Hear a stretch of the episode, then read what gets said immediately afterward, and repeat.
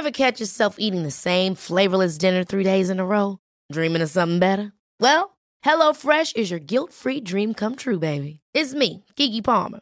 Let's wake up those taste buds with hot, juicy pecan-crusted chicken or garlic butter shrimp scampi. Mm. Hello Fresh. Stop dreaming of all the delicious possibilities and dig in at hello fresh dot com. Let's get this dinner party started.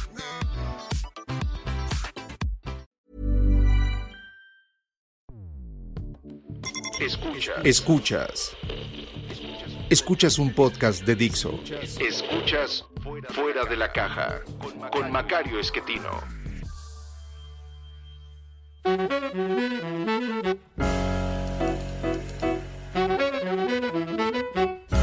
Bienvenidos, esto es Fuera de la Caja. Yo soy Macario Schettino y le agradezco mucho que me escuche en esta sesión de seguimiento a lo que platicábamos en la ocasión anterior en los temas de largo aliento, eh, de eh, el cómo eh, los cambios en la tecnología comunicacional nos obligan a organizarnos de manera distinta. Eh, le platicaba yo cómo la aparición de la imprenta permite un flujo de ideas que no había ocurrido en mucho tiempo y que al obligarnos a pensar eh, nos va convenciendo de que la idea de Dios es una más de una gran cantidad de ideas posibles y por lo tanto no debería ser la única idea alrededor de la cual organizarnos, y esto va minando eh, primero la legitimidad de la Iglesia como una única eh, y posteriormente la misma legitimidad de las iglesias diferentes como el, el eje alrededor del cual se organizaban distintos grupos, distintas regiones, eh, y, y se va perdiendo el poder de la Iglesia, que va siendo sustituido por, digámoslo así, el poder civil, un nuevo gobierno, que por lo tanto ya no eh, va a requerir a los reyes. Eh, pronto los reyes pues ya no tienen tanta lógica y empezamos a tratar de utilizar otras formas distintas. Usted recordará, quien inventa eh, la figura del presidente es Estados Unidos en su eh, independencia, que es una independencia que, aunque ocurre para mil setecientos setenta y seis y culmina en mil setecientos ochenta y tres, eh, yo considero una eh, guerra propia de la Ilustración todavía, eh, aun cuando en esas mismas fechas en Europa lo que tenemos ya es el inicio del romanticismo. Eh, la Revolución Francesa, que ocurre en mil setecientos ochenta y nueve, pocos años después de la estadounidense, esa es una revolución romántica, ya no es eh, de la Ilustración, no está guiada, digámoslo así, por la intención de ir construyendo un eh, gobierno basado en la razón, aunque eh, colgado de las distintas fe que se tienen en ese lugar. Recuerde usted, Estados Unidos es el único país con un mercado libre de religiones. Eh, primero estaban las religiones y después se constituyó el Estado. Y por esa razón, eh, pues hay una gran diversidad de confesiones, la inmensa mayoría de ellas de origen cristiano, pero eh, esto, cada una tiene su espacio porque primero se hicieron ellas y luego el Estado. En los países europeos, donde ya existía Estado, el rey imponía la religión y todo el mundo aguantaba vara. El que no aguantó se fue a Estados Unidos y allí fue donde eh, ocurrió este fenómeno. Bueno, en eh, Francia lo que tenemos es una revolución de corte romántico, en donde, eh, le, le comentaba yo la vez anterior, la base de todo es la naturaleza y ese, este gran esfuerzo eh, que se realiza por cambiar todo en términos naturales. Una mm, nueva religión que no sea de corte religioso, aunque se oiga chistoso, en donde se adora al ser supremo, que cambia incluso los nombres de los meses para asociarlos a fenómenos naturales y no a cuestiones históricas que pudieran tener una connotación religiosa, etcétera. Entonces este proceso eh, nos va llevando a eh, organizarnos de manera distinta, eh, en donde ya el dios o los dioses se van haciendo chiquitos y empieza a crecer el espacio de la administración pública, el gobierno, que va a tener durante la segunda mitad de este periodo, de más o menos mil ochocientos cuarenta y ocho a mil novecientos catorce, el periodo en el cual se van haciendo los gobiernos más tecnocráticos, más organizados alrededor de una burocracia que sabe que está haciendo, digámoslo entre comillas, que trata de hacerlo de forma científica. La mayor parte de las ideas que entonces llamaban científicas acaban no siéndolo, sobre todo las asociadas a temas eh, sociales, que hacerlo científico es bien complejo. Pero note usted la, la gran diferencia. Hasta mil ochocientos cuarenta y ocho, los que están tratando de construir una, eh, un mundo mejor, digámoslo así, para la mayoría de la gente que es trabajadora o que son campesinos, lo hacen con base en lo que van a llamar después el socialismo utópico. Y frente a eso el señor Marx eh, dice: yo traigo el socialismo científico. ¿A qué se refería por científico? A que lo estaba construyendo con base en las ideas de Hegel, y para él eso era científico. Para usted y para mí en el siglo veintiuno eso no tiene nada de científico, pero en ese momento eso es lo que él estaba convencido que hacía, eso fue lo que construyó, eso es lo que toman sus eh, seguidores eh, para decir: nosotros sí traemos una idea científica, no como todos los demás que andan inventando Eh, eh, falansterios y eh, eh, agrupaciones y demás. No, nosotros sí traemos aquí algo que va a funcionar. Eh, la Primera Guerra Mundial destruye eso. Eh, lo destruye porque es una gran guerra, pero esta guerra, en mi opinión, ocurre alrededor de esta transformación comunicacional que le comentaba, con eh, la llegada del cine y la radio. El cine mudo en ese entonces todavía, la radio apenas empezando, pero esto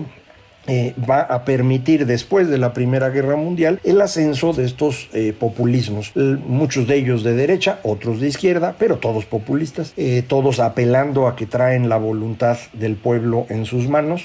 Una frase que viene del señor Rousseau, Eh, de tan ingrata memoria para todos, que, que va a permitirles a estos eh, dictadores eventualmente eh, casi destruir eh, Europa en la Segunda Guerra Mundial. Pero eh, eh, todo esto se está construyendo alrededor de esta nueva forma de ver el mundo. Termina la Segunda Guerra Mundial y el mundo que construimos, que ya se va a estar haciendo alrededor de este sentimentalismo propio de los medios masivos, eh, es el que pues nos tocó conocer a muchos. Si usted es igual de viejito que yo, más o menos, ya pasó del medio siglo, pues le tocó vivir esa época en la cual pensábamos que lo que vivíamos era lo normal que hacían vivido los seres humanos todo el tiempo. Pero no, en realidad, estas eh, organizaciones de la sociedad son extremadamente recientes. Eh, esta idea de tener un empleo, eh, de que ese empleo va a llevar asociado eh, prestaciones de salud o de seguridad social, eh, la idea de que hay una nación en donde todos formamos parte, esto es un invento moderno, muy reciente. Es producto, propiamente hablando, del gran cambio que nos trajeron los medios masivos. ¿Por qué razón? Porque los medios masivos nos permitían tener un solo discurso para toda la nación. A través de la televisión, que en todos los países había una o dos cadenas de televisión, así los que tenían muchísimas, que era Estados Unidos, tenía tres. Periódicos, había dos o tres periódicos nacionales en cada país. Eh, con eso, el discurso es uno solo y todos discutimos los mismos temas, que por obligación tienen que ser atractivos para todos, es decir, nacionales. Por ejemplo, los impuestos, por ejemplo, los salarios, eh, temas de todo el país. Esto es lo que va generando una forma de pensar Eh, en la que nosotros, insisto, si usted es viejito como yo, en la que nosotros crecimos y que traemos en nuestra mente como la esencia del mundo. Ese periodo es en el cual tenemos esta idea de una izquierda a favor de los trabajadores y una derecha a favor de los empresarios. Eso no era así antes y no es así hoy, pero esa idea es la que se quedó. Eh, ¿Por qué? Porque ahí construimos la base social sobre la que hoy estamos. Hoy el problema es que esa base social, esa construcción política, ya no funciona. Y no funciona porque las redes sociales nos vinieron a descomponer el asunto. ¿En qué lo descompone? Las redes sociales permiten la comunicación de grupos por separado, de manera que ya no hay un único discurso nacional. Hay un montón de discursos y por lo tanto ya no son nacionales, porque entonces yo puedo hablar con gente que es como yo, eh, de lo que usted quiera. Leía yo un artículo en The New York Times hace un par de días de una señora que decía pues que cuando ella fue a trabajar, no recuerdo a dónde, Rhode Island o algún lado así, eh, lo que la salvó fueron las redes sociales, y la salvó porque pues ella es negra, es homosexual y se dedica a escribir, y decía: en el pueblo donde yo estaba no había casi negros, no había casi homosexuales y no había nadie que escribiera, entonces tenía con quién hablar. Y las redes me dieron eso. Me permitieron encontrar ahí amistades que hoy son las más valiosas que yo tengo. Bueno, esto le pasó a un montón de gente. Montones de personas que en su pueblo se sentían pues eh, aisladas porque nadie era como ellos. A través de las redes encontraron personas que son iguales, idénticas en, en términos de ciertas características que a ellos o a ellas les parecen importantes. ¿Cuáles son esas características? Pues como las que acabo de mencionar, características identitarias. Lo que nosotros somos es lo que nos lleva a hacer estos grupitos. Y entonces, ¿cuál es la discusión? Bueno, las discusiones en las que está esta señora pues tienen que ver con personas eh, que tienen los mismos gustos, preferencias, mismas características que ella, y se da cuenta que otros la atacan con frecuencia y se queja de las redes sociales. De eso trata su artículo, de hecho. Y eso le pasa a todos en las redes. Pues entran a discutir sus temas y se sorprenden de que otros piensan distinto y que muchos de ellos incluso son agresivos. Bueno, pues son seres humanos, man. Así son los seres humanos. Son personajes muy extraños. Les digo que no piensan, que hablan, eh, que suelen ser agresivos porque son territoriales, porque están buscando vivir de una mejor manera a costa de los demás. Eh, también los mismos seres humanos son generosos, son cooperativos. No, no, una cosa no quita la otra. Eh, el asunto es de pronto pensar que todos son generosos o que todos son malas gentes. No, estamos muy distribuidos en eso y vamos a estar distribuidos siempre, no vamos a pensar igual nunca. Eh, nuestro problema es cómo nos organizamos para vivir juntos. Y ahora el problema que tenemos con las redes es ese. Las redes no nos permiten la idea de nación, ya no funciona. ¿Cómo lo resolvemos? No sabemos. El, lo que estamos viendo hoy es que estos distintos grupos están haciendo alianzas para tratar de sobrevivir bajo el esquema nacional. ¿Cómo se sobrevive en un esquema nacional? Ganando elecciones. Esas elecciones, para que funcionen, pues yo tengo que tener un número razonable de partidos políticos. No puedo tener un, un, un millar o dos millares de partidos políticos que correspondan a cada uno de los grupitos o tribus, si quiere usted, que esa es la palabra que usan hoy, que hay en redes sociales. Entonces, como no puede haber dos mil, pues se agrupan en cinco, en ocho o en dos, como en Estados Unidos. Entonces, estos dos en Estados Unidos están agrupados de un lado todos los que tienen ciertas características que podríamos llamar um, asociadas a baja educación, dificultades de ingresos recientes, eh, piel blanca o de color menos oscuro, eh, de preferencia de, de religión evangélica. Eh, todos estos eh, son trompistas. Y del otro lado tiene usted a los demás, los que tienen estudios avanzados y esto les permite tener éxito en sus ingresos. Eh, ahí el tema del color de la piel no es tan relevante, pero el asunto de preferencia sexual sí es importantísimo. Eh, y ya se agruparon del otro lado. Y, y estos dos bloques están tratando de tener todo el poder en Estados Unidos y acabar con el otro.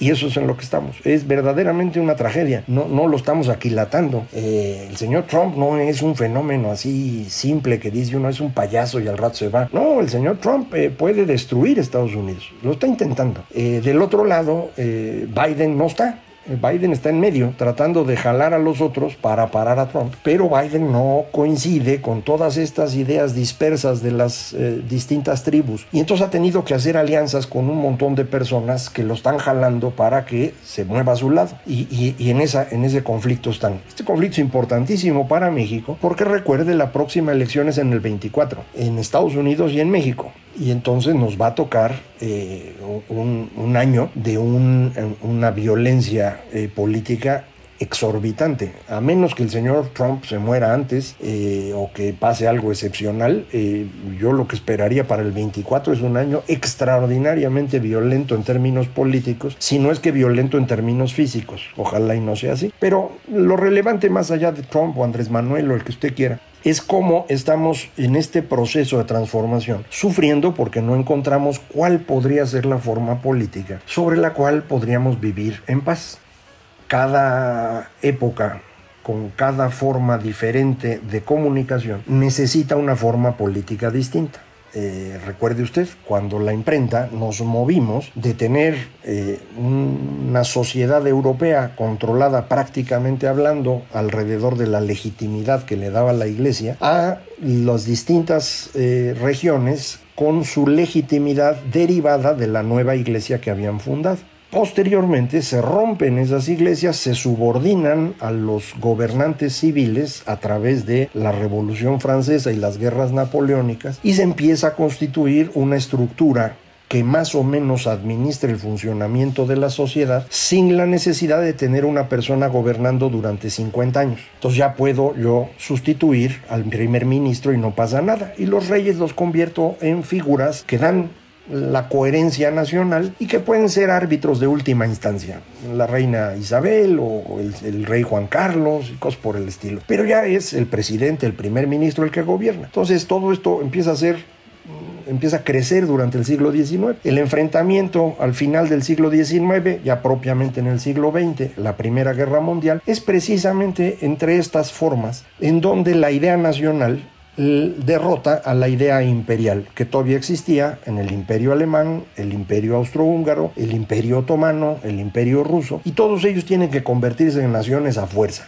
Puesto que el proceso no es así de enchilamiotra, el resultado de esa destrucción de imperios y fundación de naciones bajo el nuevo sistema de comunicación que son los medios masivos, da como resultado gobiernos autoritarios, corporativos todos ellos, en todas partes de Europa e incluso aquí. Nuestro gran constructor del sistema corporativo fue Lázaro Cárdenas, siguiendo las ideas de Mussolini, con una orientación más de izquierda si usted gusta, pero no al extremo del señor Stalin, que era su contemporáneo. Entonces así construimos en esa época. La Segunda Guerra Mundial logra que las ideas liberales queden por encima de estos autoritarismos, eh, pero no por completo.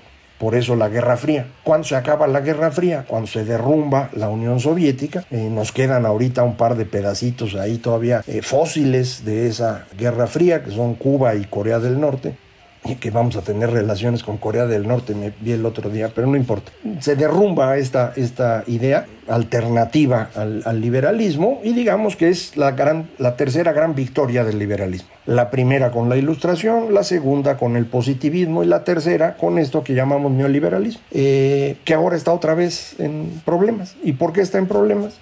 Porque ahora nuestro, nuestra forma de comunicación es a través de redes, dispersa, esencialmente centrado en sentimientos, porque eso es lo que aprendimos en el siglo veinte, y esta cosa nos permite mover sentimientos fácil, y, y ahora es muy complicado construir una organización política alterna. Eh, yo tampoco sé cuál es, estoy pensando desde hace un rato, pero todavía no se me ocurre cómo, cómo puede construirse. Tengo la impresión que la construcción de esto va a tener que ver también con las redes, es decir, si, si, si la imprenta nos obligó a romper con la religión, la imprenta nos dio la base para construir un nuevo mundo, que fue la Ilustración, centrada alrededor de la razón. Si la idea del romanticismo de que la naturaleza es extraordinaria rompe con lo anterior, pues esa misma idea, el control de la naturaleza a través de la ciencia, nos permitió construir el positivismo, una época también de gran éxito económico y de avance de la democracia y todo lo demás. Eh, en el siglo veinte nuestra gran disputa es si, si esta sociedad humana debe estar controlada desde el Estado o desde el individuo. Las ideas desde el Estado fueron destruidas, los individuos lograron sobrevivir a ello. Y ahora nuestra nueva eh, discusión va a tener que centrarse en eh, si los grupos deben existir como tales o podemos, a través de los mismos individuos, sobrevivir a los grupos. ¿Qué significa esto? Que por encima de nuestras identidades podamos tener una forma de negociación con los demás que nos permita vivir juntos. Pero ¿cómo puede usted negociar al mismo tiempo con dos mil o tres mil tribus diferentes? Con las redes. Ese es precisamente donde creo yo que está la clave de esto. Eh, estos aparatitos nos permiten ahora eh, hacer muchas más cosas de las que estamos haciendo. No solo usted y yo nos vemos aquí cada semana o cada no sé cuántos días. Eh, no solo nos comunicamos por Twitter o cosas así. Eh, los aparatitos nos pueden ayudar a ponernos de acuerdo, a poner temas a discusión y votar y entender al otro sin necesidad de hacer una intervención eh, directa uno contra otro, sino a través de un proceso que nos vaya administrando el discurso. La forma de administrar el discurso creo yo que incluso ya la propuso el señor Habermas hace tiempo, eh, para otra época eh, distinta, pero creo que de ahí puedo uno extraer el cómo. podemos construir un sistema de administración de la vida humana a través de estos aparatitos. Eh, yo creo que es un tema interesante que vale mucho la pena platicar, porque estos temas de largo aliento de pronto se están convirtiendo en los temas de futuro. Pero bueno, de eso se trata, de seguir platicando. Muchísimas gracias por acompañarme. Esto fue Fuera de la Caja.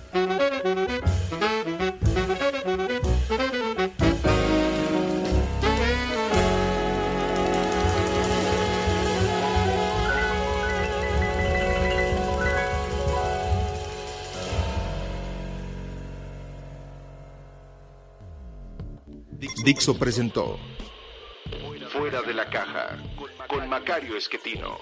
La producción de este podcast corrió a cargo de Verónica Hernández.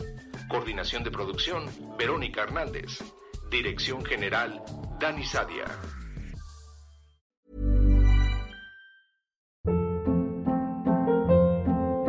Hold up. What was that? Boring. No flavor. That was as bad as those leftovers you ate all week. Keke Palmer here. And it's time to say hello to something fresh and guilt-free. HelloFresh. Jazz up dinner with pecan-crusted chicken or garlic butter shrimp scampi. Now that's music to my mouth. HelloFresh. Let's get this dinner party started. Discover all the delicious possibilities at hello fresh dot com.